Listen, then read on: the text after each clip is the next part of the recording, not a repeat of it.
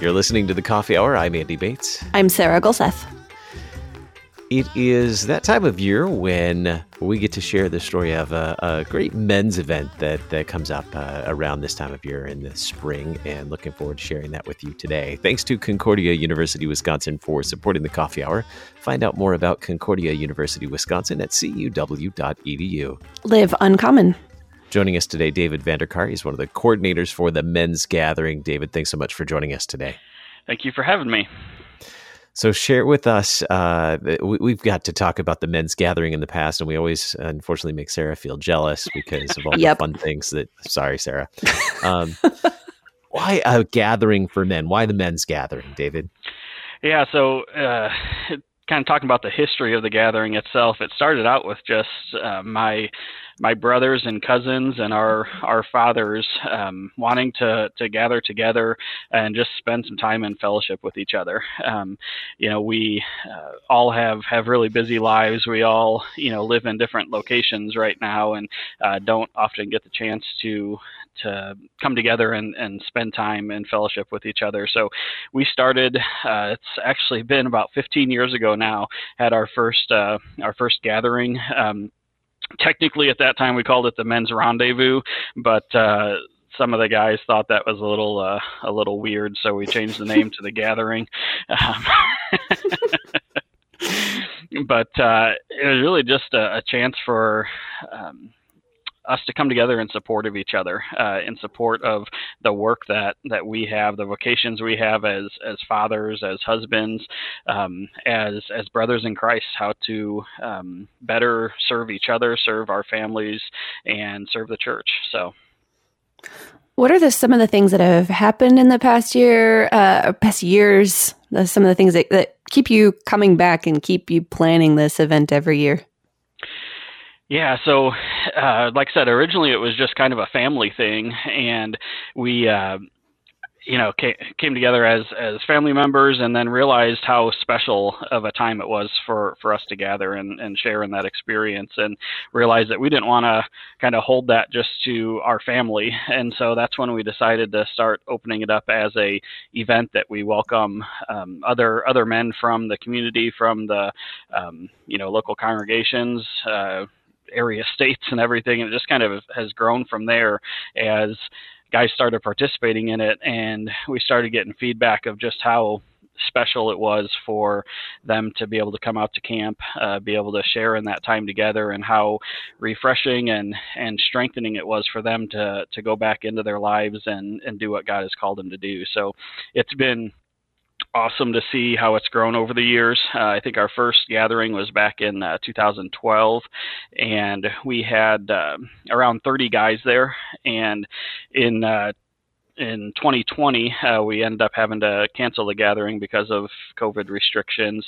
But we were on pace to have, we're actually limiting registration to 150 guys, and we were pretty much going to hit that 150 mark. And so it's just been awesome to see the community grow and how everybody stayed connected throughout the year as well, in support of each other.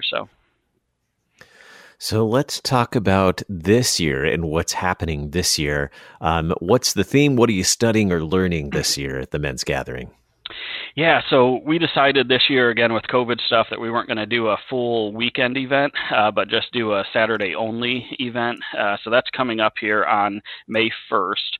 We do have in the plans works for a fall gathering, which is something that we haven't done in the past, but we will be offering a fall gathering this year, the last weekend in September. That will be a full-fledged weekend as long as everything, shapes out that way. But this year we've got one of our past speakers coming back, Pastor Daniel Lepley, and he is going to be sharing with us about Jesus' parables. And he has a great perspective because he has made multiple trips over to the Holy Land and has a lot of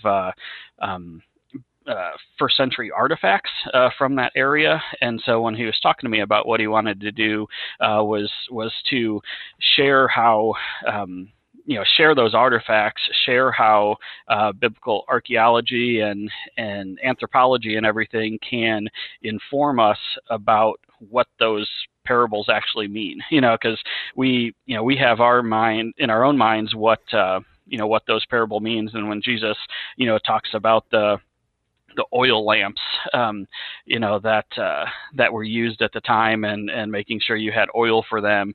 Well, Pastor Lepley said, when you actually see what those first century oil lamps look like, it really changes the meaning of that parable in a lot of ways for what our 21st century minds think about. So that sounds really interesting. I wish I could go. There's Bible study and a lot of other really great events and activities that happen during this weekend as well. Tell us about the lineup of things that are happening. Yeah. So again, this year's a little bit different, but we, as we started to plan this event, one of the things we said was we really just want to give the guys a chance to be able to come together again, come together in fellowship, with, not needing, a lot of our weekends are planned out very heavily, where we have all kinds of different activities that we offer guys to sign up for and guys to do. This year, we're paring down those activities a little bit, just to give them kind of the option to do what they want to do, to where if all they want to do all week or all Saturday is just fish in the lake and catch some monster bass, that's fine. They can do that. What we are planning on doing, we've got a guy that's going to be coming out and bringing a portable sawmill out. And so we have some manly crafts that we are wanting to do. So these manly crafts, they will start out with that portable sawmill. So we'll actually be able to cut some logs right from the camp property and mill those into some boards. And then we have a router jig that we plan on letting guys make some signs, if they want to make a sign for their workshop or something with their last name on it, be able to carve that into the wood, and just give them that opportunity if that's something they would like to do. We also have a leather craft planned. So one of the giveaways that we plan on doing for the weekend is making a kind of a leather sleeve that goes over a mason jar that you can use for a refreshing beverage. And so we got all the tools to where we can let them craft that leather sleeve and everything, and stamp it and rivet it together and all that stuff. So those are a couple of things we have planned, as well as just, again, good fellowship with each other. So outstanding. So give us a rundown of the day. What time does this start? And since it's a one-day event coming up, you said May 1st, is that right? Correct, May 1st, yeah. Yep. So we'll have registration from 9 to 10. From 10 to 11, we'll have a opening worship, get-to-know-you type stuff, welcome, orientation. And then at 11 o'clock is the first speaker session. And then at noon, we plan on going into our lunch period. And one of the things that we've always done is a hog roast, and we're planning on doing that again this year. So we have a rotisserie roaster that can roast a whole hog. And so this year we're doing it kind of pick and pull style, just with the COVID restrictions on how we serve the food and everything. We plan on just pulling the meat right off the hog and putting it on the guys' plates. So should good. Be yeah. And all this stuff we're planning on doing, outside as much as possible.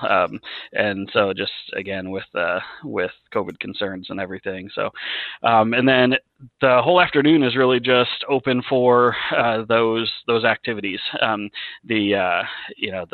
The sawmill, the leather crafting, the fishing. We are designing something that we're calling the Gathering Quest. So I know in the past we've talked a lot about the medieval challenge. We are updating that this year to the Gathering Quest. And so what it is just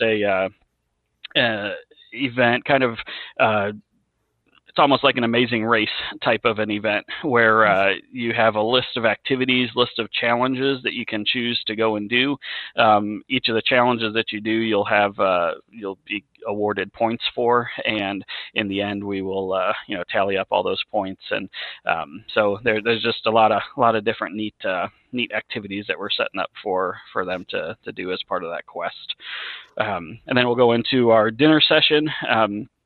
Right now, we're looking at doing a deep fry party again, and so what we'll be offering there, though, is that guys can we'll just give them a fry basket, and they can fill it with whatever type of food that they want to fry, and we will fry it right there for them and dump it right back onto their plate. So it'll be a neat way to make it through that dinner period. And then we have another speaker session after dinner, and then the closing campfire, and plan on departing around 8:00. So that sounds amazing. And don't tell your cardiologist about going to this retreat. Yeah. Is there anything new this year? I mean, obviously a lot of stuff is different, but is there anything new this year for people who have gone before? This year we for this this spring gathering, there's not a lot new. The newness will probably be just the ability to gather again. Mm-hmm. I think that's something that as I've had conversations with some of the different men, that when we had to cancel the gathering last year, it was a real loss. A lot of guys really just felt they just come to expect the gathering every year, and come to cherish those relationships that are built during that weekend and maintained throughout the year. And so we just are looking forward to giving guys that opportunity again to come together and build each other up. So how can we find information to register for the annual Men's Gathering? Yeah, so we've got our own website out there. It's mensgathering.us, so mensgathering.us, and that has all the information, that sample schedule, the topic description, and then that's where you can register as well. So the process is all online through that website. You can make your payment and everything there. It's $50 for the Saturday event, and then there's also on the website information about our past gatherings, and then that's where we will be advertising the fall gathering as well. So very good. Men's Gathering coming up May 1st. That means that you probably want to register right away for that, and may want to get in your annual physical beforehand too, just to make sure that you're ready for all of the fun and the deep fried food. That sounds just like an outstanding day, and some great fellowship, studying the Word, and being together in the Word as well. David, thank you so much for sharing with us about this, and we'll keep our eyes out about the hopeful fall, the September event as well. Please keep us updated. We'd be glad to share about that as well. That would be great. Yeah, we plan on getting back to a full-fledged men's gathering there, and really being able to open up our capacity and everything. And it's just so great to have 150 guys in one room singing hymns. It's just amazing to hear those voices joined together. So, yeah, indeed. Mensgathering.us. You can find more information there. You're listening to The Coffee Hour. I'm Andy Bates. I'm Sarah Golseth.